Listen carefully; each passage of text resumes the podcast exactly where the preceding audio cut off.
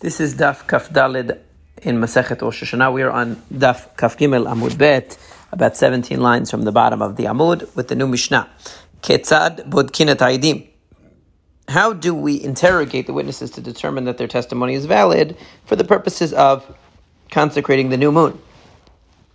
Zug Sheba Rishon, the first uh, couple of witnesses that enter, Bodkinot Rishon we take them first and we interrogate them. We take the older of the two.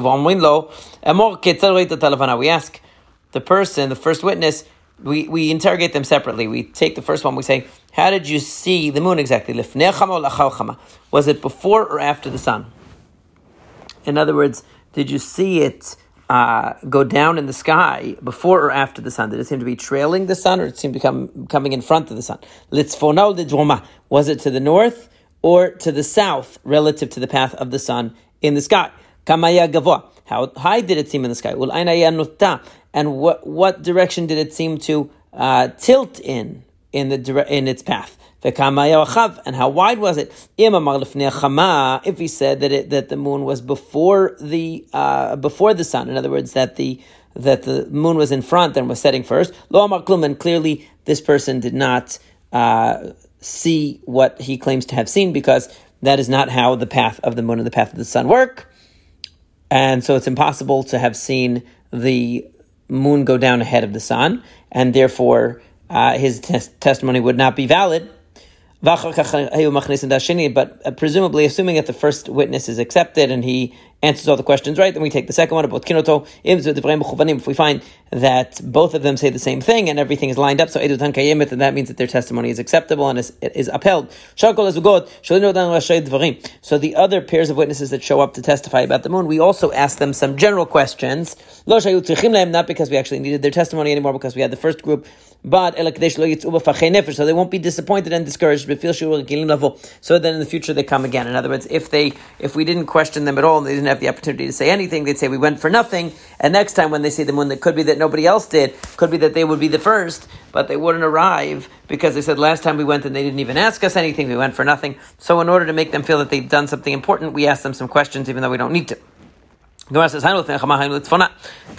it says in front of the moon, and it, say, it says in front of the sun rather, and it says to the north, that's re- the Hainu lifnei chama, Hainu litzfona, The um, that really this is the same thing as Rashi explains. The fnei chaman litzfona is the same thing because if you're looking at the path of the uh, of the sun in the sky, it's moving towards the north. It's moving from uh, it's moving from uh, obviously east to west in the, in the sky, but it but due north. And um, Rashi explains in the first Rashi and the Mishnah in detail how exactly the paths of the sun and the moon uh, go. The the sun doesn't just go straight from the uh, west to the east, but it actually goes. Uh, it, it, there is a tilt from uh, it goes around from the south to the north as well in a curve in an arc. So if the uh, if the moon is ahead of the sun, that's the same thing as saying that it's to the north of the sun and saying that it's behind the sun the same thing as saying uh, that means to the south. Amar says what, it, he, what the question is is not whether the moon is in front of or behind the sun in the path of travel. The, que- the question was whether the pgima, whether the dark part of the moon is facing the sun or away from the sun. If he says that it's facing the sun, they didn't say anything because obviously the part of the moon the, the sliver of the moon that you see in the new moon is what is uh, is what is uh, facing the sun, not the dark part of the moon. The dark part of the moon that you can't see is always away from the sun, and uh, and and so if you said otherwise, if you said the opposite, that the bright part was for, further from the sun and the dark part was facing the sun, then we know that the person did not see what they claim to have seen. As um, Rabbi Yochanan said, what does the pasuk mean? When it says that um, uh, authority and fear is with him. He makes peace in the heavens, talking about Hashem. So what does that mean? It means that the sun never saw the dark side of the moon, the dark half of the moon.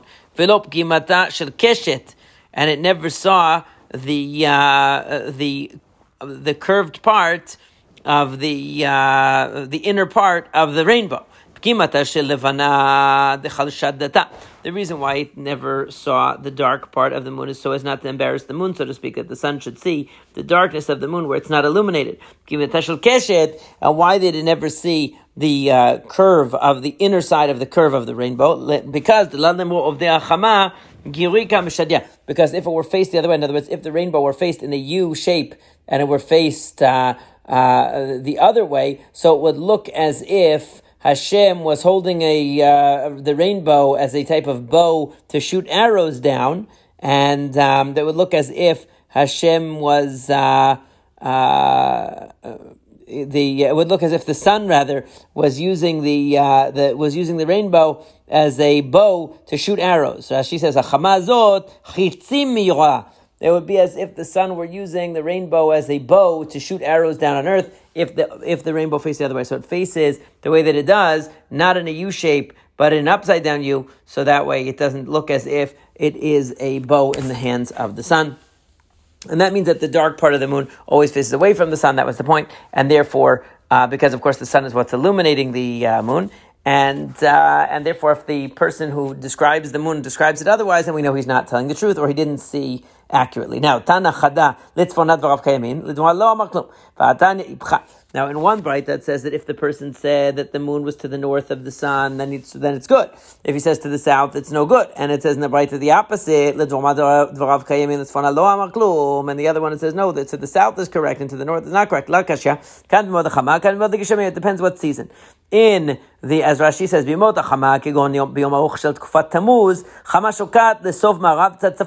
that in the summertime the sun sets at the end of the west to the northern side and that would mean that it's to the, the most to the north. Um, however, in the uh, and and and that would mean that the uh, uh, that the moon would be to the south of it. However, in the uh, shorter days, so that's when the sun actually sets more due south, and in those days the the moon would be more due north, and it would be accurate to say that the moon was to the north of the sun. In those cases, it depends on a lot of astronomical knowledge that the Chazal had that they, they used painstaking observation and calculation to determine all of these things, and they knew exactly what to expect at different seasons, different times, in terms of the path of the moon and the sun in the sky.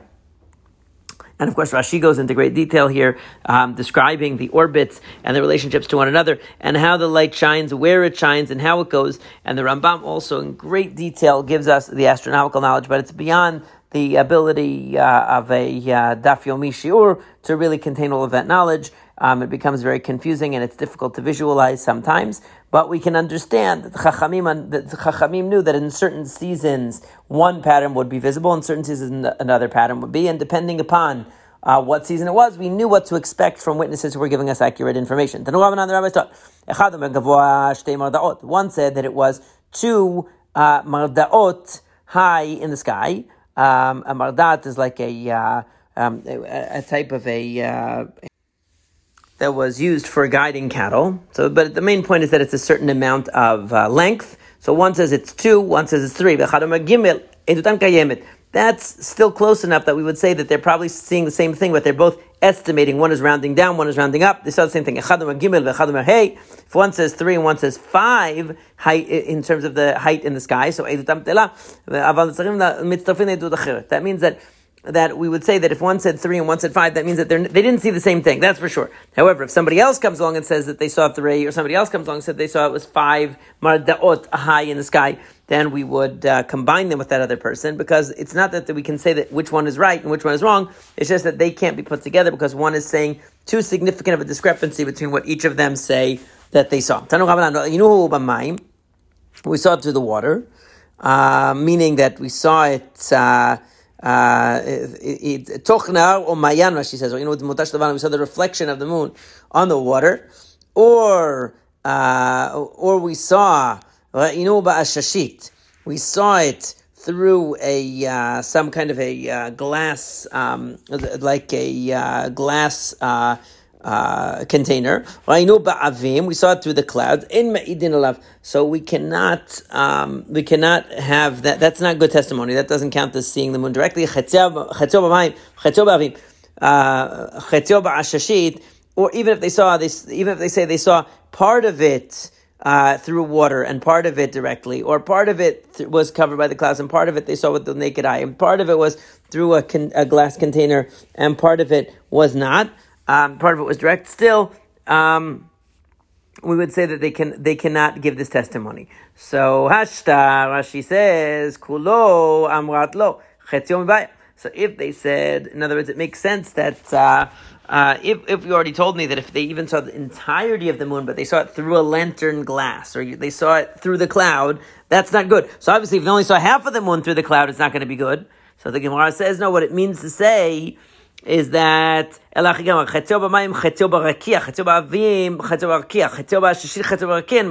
meaning that it doesn't mean that they only saw half the moon and the half that they saw was through something else. Then, of course, if seeing the whole moon through the cloud doesn't count, then seeing only half the moon through the cloud definitely doesn't count. But if uh, what it means is that even though they saw partially not obscured by a cloud and partially yes, still that's considered to be uh, that's considered to be not a good uh, seeing of the moon.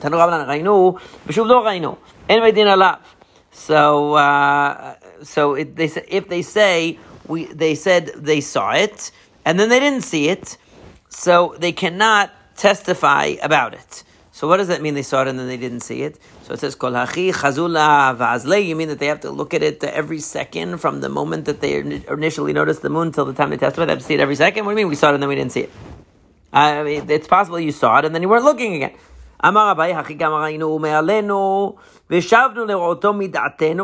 you mean? What it means is, is that they saw it initially, and then they went back to look and check again, and they couldn't see it. Okay, and medina lav. They cannot testify because maybe they were, their mind was just playing tricks on them. They weren't sure if they really saw it or not. They wanted to double check, and now they can't find it. So that seems to suggest that uh, maybe they didn't really see it.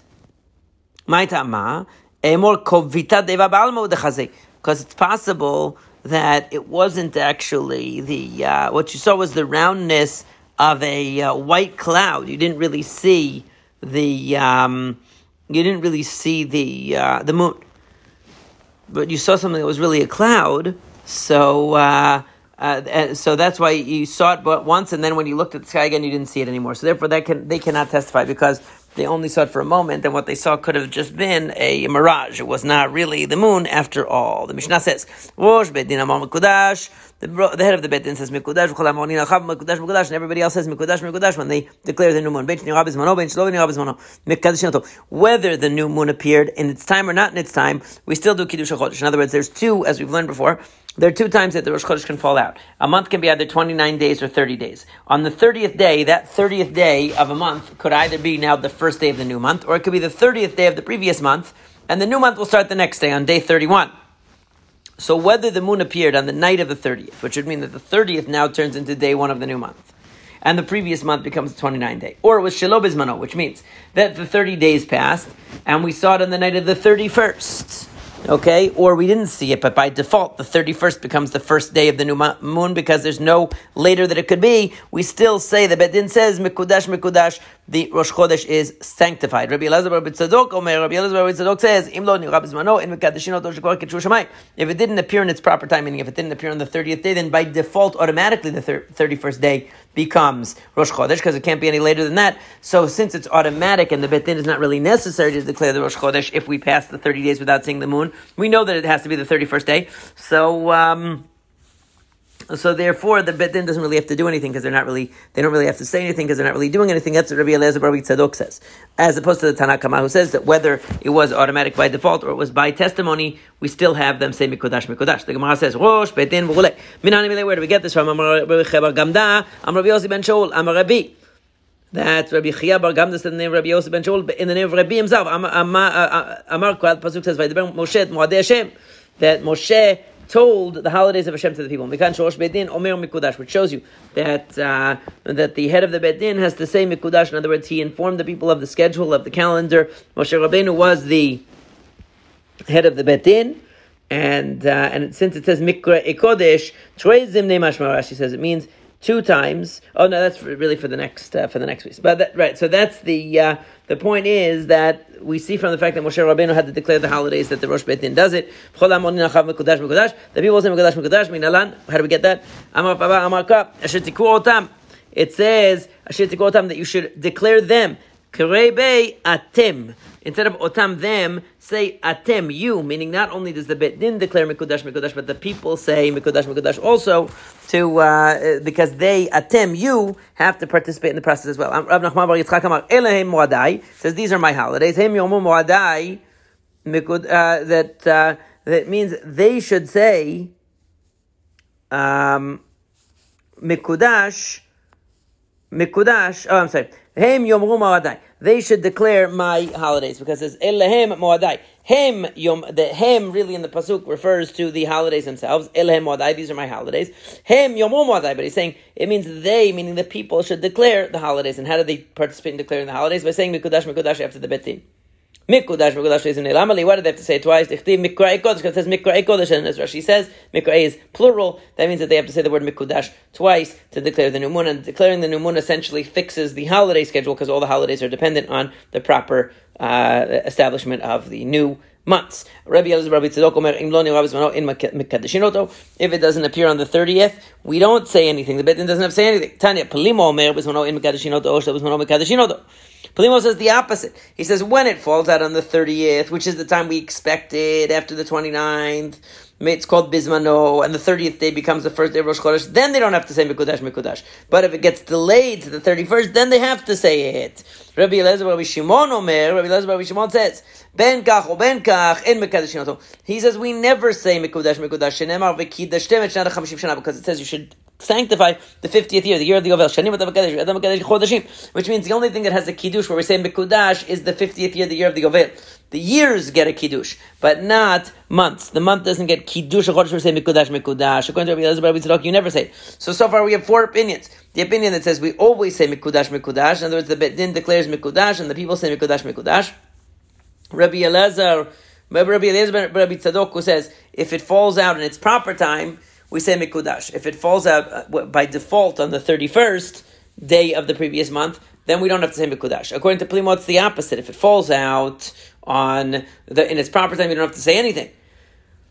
If it gets deferred, since that's the unusual case, gets deferred, it's so to speak considered unusual. It's mi'ubar, it's, it's a longer month than the uh, than the minimum. So then they have to say mikudash mikudash. Uh, that's Plimo's view. And then you have Rabbi Rabbi Rabbi Shimon who says you never have to say mikudash mikudash. That's only something that we do for the uh, shnata for the shnata yovel, but we don't do that for uh, for the months. Rabbi Das and Shmuel. Halacha Rabbi Elazar Rabbi Tzadok. Rabbi Elazar Rabbi Tzadok is the one that we follow. That when it comes out on the thirtieth day, we say Mikudash. When it comes out on the thirty first day, we don't say anything. Amar We actually learned this already. Oh, bedin because it says in an upcoming parak that if the bedin and the entire Jewish people saw the moon, and they they interrogated the witnesses and they didn't have a chance to declare Mikudash, since they didn't declare that it was Rosh Chodesh on that day, which was the 30th day, it gets pushed up to the 31st. How is it Me'obar? Me'obar in Mikudash, though it says Me'obar, but not Mikudash, meaning that we don't say Mikudash, Mikudash for that day because it pushed, it got pushed up to the 31st day. If it had been on the 30th day, which is the earliest day that Rosh Chodesh could fall out, so then we would have said Mikudash, Mikudash, but the fact it says it's Me'ubar, not Mikudash, that means that the 31st day becomes Rosh Chodesh without saying Mikudash, which is exactly what Rabbi Elazar, Rabbi Shimon, uh, Rabbi, Rabbi Tzadok said. So it says no. It's still it's not a proof.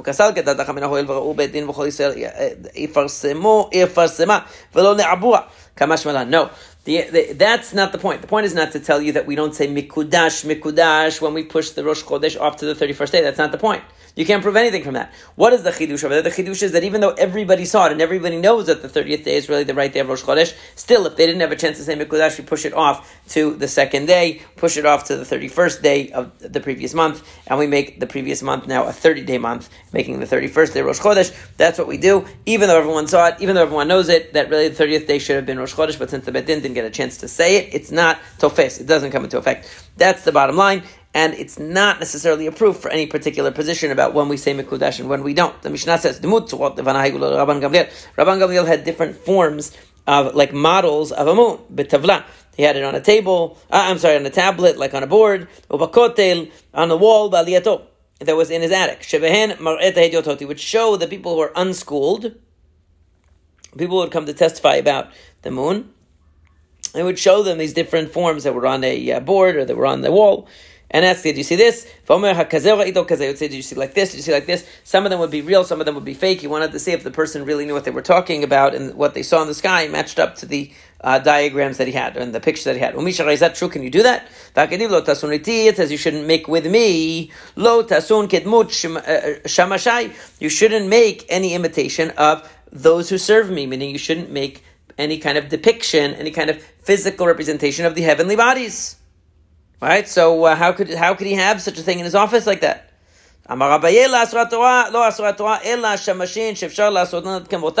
The only ones that are prohibited to make are the ones that efshal lasot kemotan, you could actually make a replica. You can't actually make a sun or a moon. It's only a picture, right? Or it's only a, a model. But you can but what you can make is other things. Tavnit Echal, a person should not make a house in the form of the Hechal of the Beit HaMikdash, or a Chsadra, Tavnit Ulam, or a, uh, a sort of a portico that is designed to look like the Ulam, like the, the, antechamber of the Beit HaMikdash, or Chatzer Keneged Azora, or a, a, yard that looks like the, uh, the courtyard of the Beit HaMikdash. Shulchan Keneged Shulchan, Menorah Keneged Menorah, you shouldn't make a shulchan that looks like the shulchan of the Beit HaMikdash, or a menorah that looks like the menorah of the Beit HaMikdash. Aval oseh shel He could make a menorah that has either five, six, or eight branches. V'shel shiva lo but he shouldn't make a seven-branch menorah. Filo minei matachot, even if it's made of other metals that were not gold, even though the Beit HaMikdash was one was made of gold, and, and he's making it out of other metals, he still can't make a seven-branch one. Rabbi Yosef, Rabbi Yehuda, Omer, etz, lo yaseh.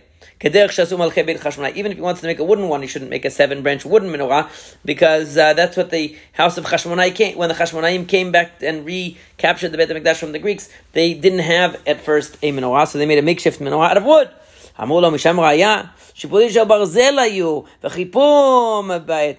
That uh, it's not that they used. Um, it's not that they used uh, uh, a wooden uh, menorah. They used metal staves that they covered with the type of wood. To make it look a little bit more attractive, they wanted to cover it with uh, with ba'etz, which according which Rashi says and says inside bedil. They covered it with a um, with uh, uh, like a a type of a metal. In other words, it was with lead, right? So. Um, they didn't, uh, it wasn't that they used a wooden menorah really, they actually used a metal menorah, right? Eventually they got more money, they made them out of silver. They got more money than that, they made them out of gold. So what you see is, according to Abaye, what is that whole halacha that you can't make things that are the things that are that serve before God, so to speak? That's talking about items of the Bet Hamikdash, making them for your own personal use. You shouldn't do that because it ends up making the uh, it ends up making the uh, you know diminishing the sanctity of those items. But there's no prohibition, according to Abaye, so far on making the heavenly bodies. But when it comes to th- making things similar to the Bet Hamikdash, making a seven uh, seven branch menorah is prohibited, even if it's made out of a material that is not the material that was used in the Bet Hamikdash.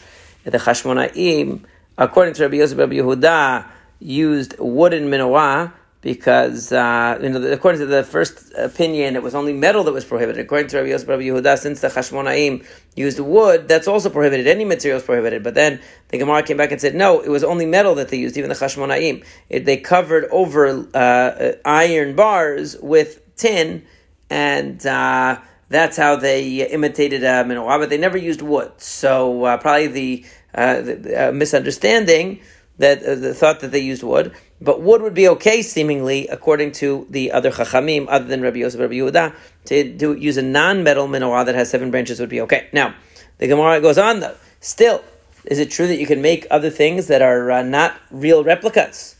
So the Gemara says, and if you can't make something like it, is it really permitted. Uh, don't make that which is with me. Don't make uh, things that are that are similar to the my servants that serve me on high. That's talking about what the the merkava says Abaye, the four faces of the divine chariot that are described in Echeskel. That's what you can't make, right? So, but but to make the stars and the sun and the moon would be okay according to Abaye. But if that's true, that the only thing you're not allowed to make is the four faces of the Merkava together, so then a person's face should be okay. Alamatana, why did we learn it? Why, why did we learn it about the That you can make any kind of face, but not a representation, a replica of the face of a man.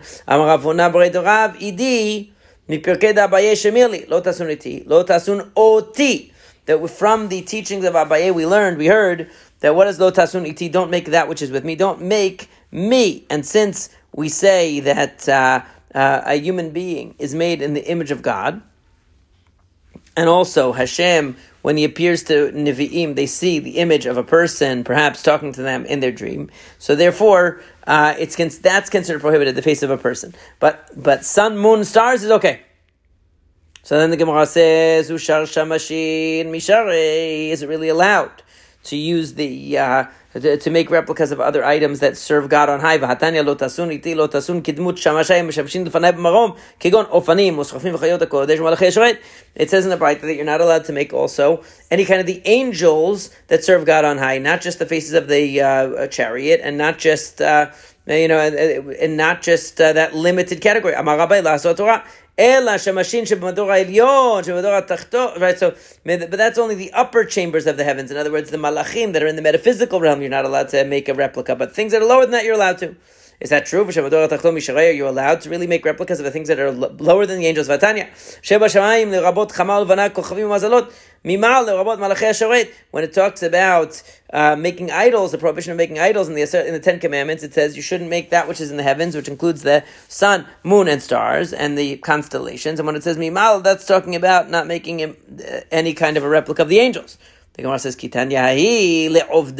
talking about to serve them, to make idols, not just to make an artistic replica. But if that's true, then why does it mention sun, moon, and stars if it's talking about things that you would make to worship? Because you're not allowed to make anything to worship it. That's true.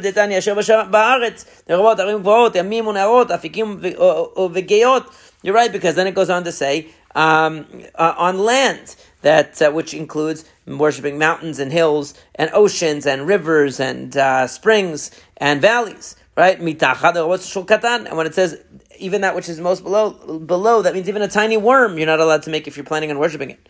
Right, so but if you're just making it, you're allowed to. And according to Abaye, so far, it seems like you'd be allowed to make the moon, sun, and stars as long as you're not making it for worship purposes. Is it really allowed even to make it?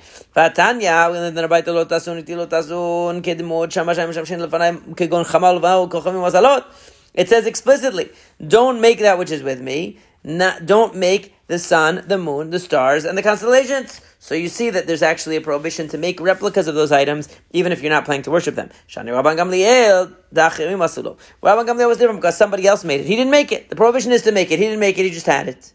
Yehuda,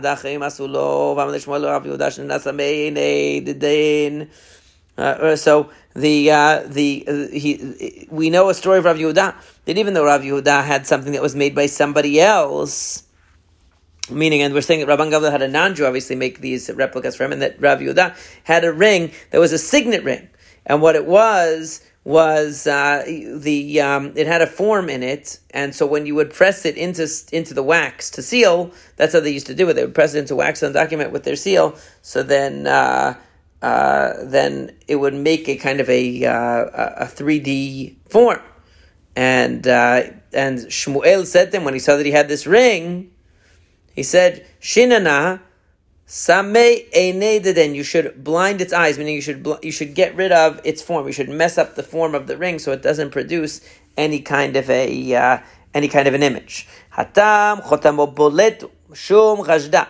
Over there, that was different. It was because the chotam, because the the seal stuck out, and it was because of suspicion. Tabat chotamo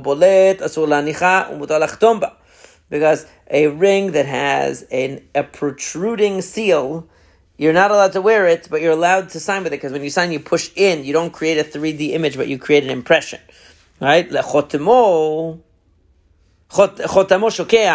If the uh, if the seal is indented on the ring, so then mutala nichad you can wear it because it's not a 3D image, but asulach but you can't seal with it because when you press it into the wax, it's going to create a 3D image. So that was the issue over there. Right? So even though it's true that somebody else might have made the ring for him, the fact is he's wearing it and he's going to use it, and that's why it would be a problem. Are we really worried about people being suspicious? There was a famous synagogue of Shafiativ and Andarta. There was like a statue of the king there. Um,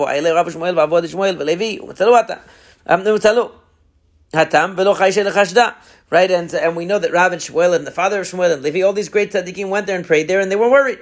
Right, Rabim Shani, that's different because that's a public sh- situation. Everybody knows it's not someone's private conduct where people are going to start spreading rumors. It's something in the public that everyone's doing. Nobody's going to have any. Everyone knows that you have to let the king leave a statue there for the sake of peace, and nobody's going to think otherwise. But now back to Rabban Gamliel. So how could he keep these moon, sun, and stars around? That even if somebody else made it for him, he's not supposed to have it around. There's people might have a, a, a might suspect him of uh, of. Uh, Uh, having some idolatrous purpose in keeping these items. The answer is that since he is a nasi, he was he was doing this not in his capacity as an individual, but in his capacity as the leader of the community. That he needed these items in order to validate and authenticate testimony related to the new moon. So since since the rabbim came to him all the time, people were coming to him all the time. He's like a public figure, so it's also like a public thing, just like the statue in the shul, and therefore will be okay. Ibait. The Prakimava, another possibility is that these different replicas of the sun, moon, and stars were actually made of pieces that were like Lego. You took them apart and put them back together, and therefore it wasn't a genuine replica, and it was only a temporary uh, thing that you would put together, and it wouldn't count as creating a replica. That's another possibility. So we have possibility number one, he's a public figure, so whatever he does is public, and we don't have any chashad, we don't have any suspicion. The other one is that since it breaks apart into pieces, it's not considered a real replica. The last thing is. The last possibility is that he did it for learning purposes. That says you should not learn from the Gentiles and their religious ways la'asot to imitate them to do. But you can learn in order to teach and to instruct. In other words, even idolatry, idolatrous customs, you'd be allowed to learn if you needed to be able to identify what was idolatrous and what wasn't in order to judge cases of idolatry. Let's say because you're doing it for the sake of learning. Here too, you're not allowed to make replicas of the sun, moon, and stars. Um, and uh, the question is, how could Rabban Gamliel do it? Since he's a public figure, maybe that's the reason why it's not so significant, because obviously it's not some nefarious plan that he has because it's out in the open and everyone's coming over all the time. Or it could just be that uh, they weren't real replicas. They were Lego replica type of thing. Or it could be that they were real replicas, but the thing was that his intention was for learning and for teaching and for halachic purposes, Shem Shemaim. And therefore it wasn't just a personal thing that he wanted to have pictures of the sun, moon, and stars for his own enjoyment, but it had a halachic purpose and a learning purpose, and therefore it was permitted for Rabban Gamliel to have those uh, replicas of the sun, moon, and stars.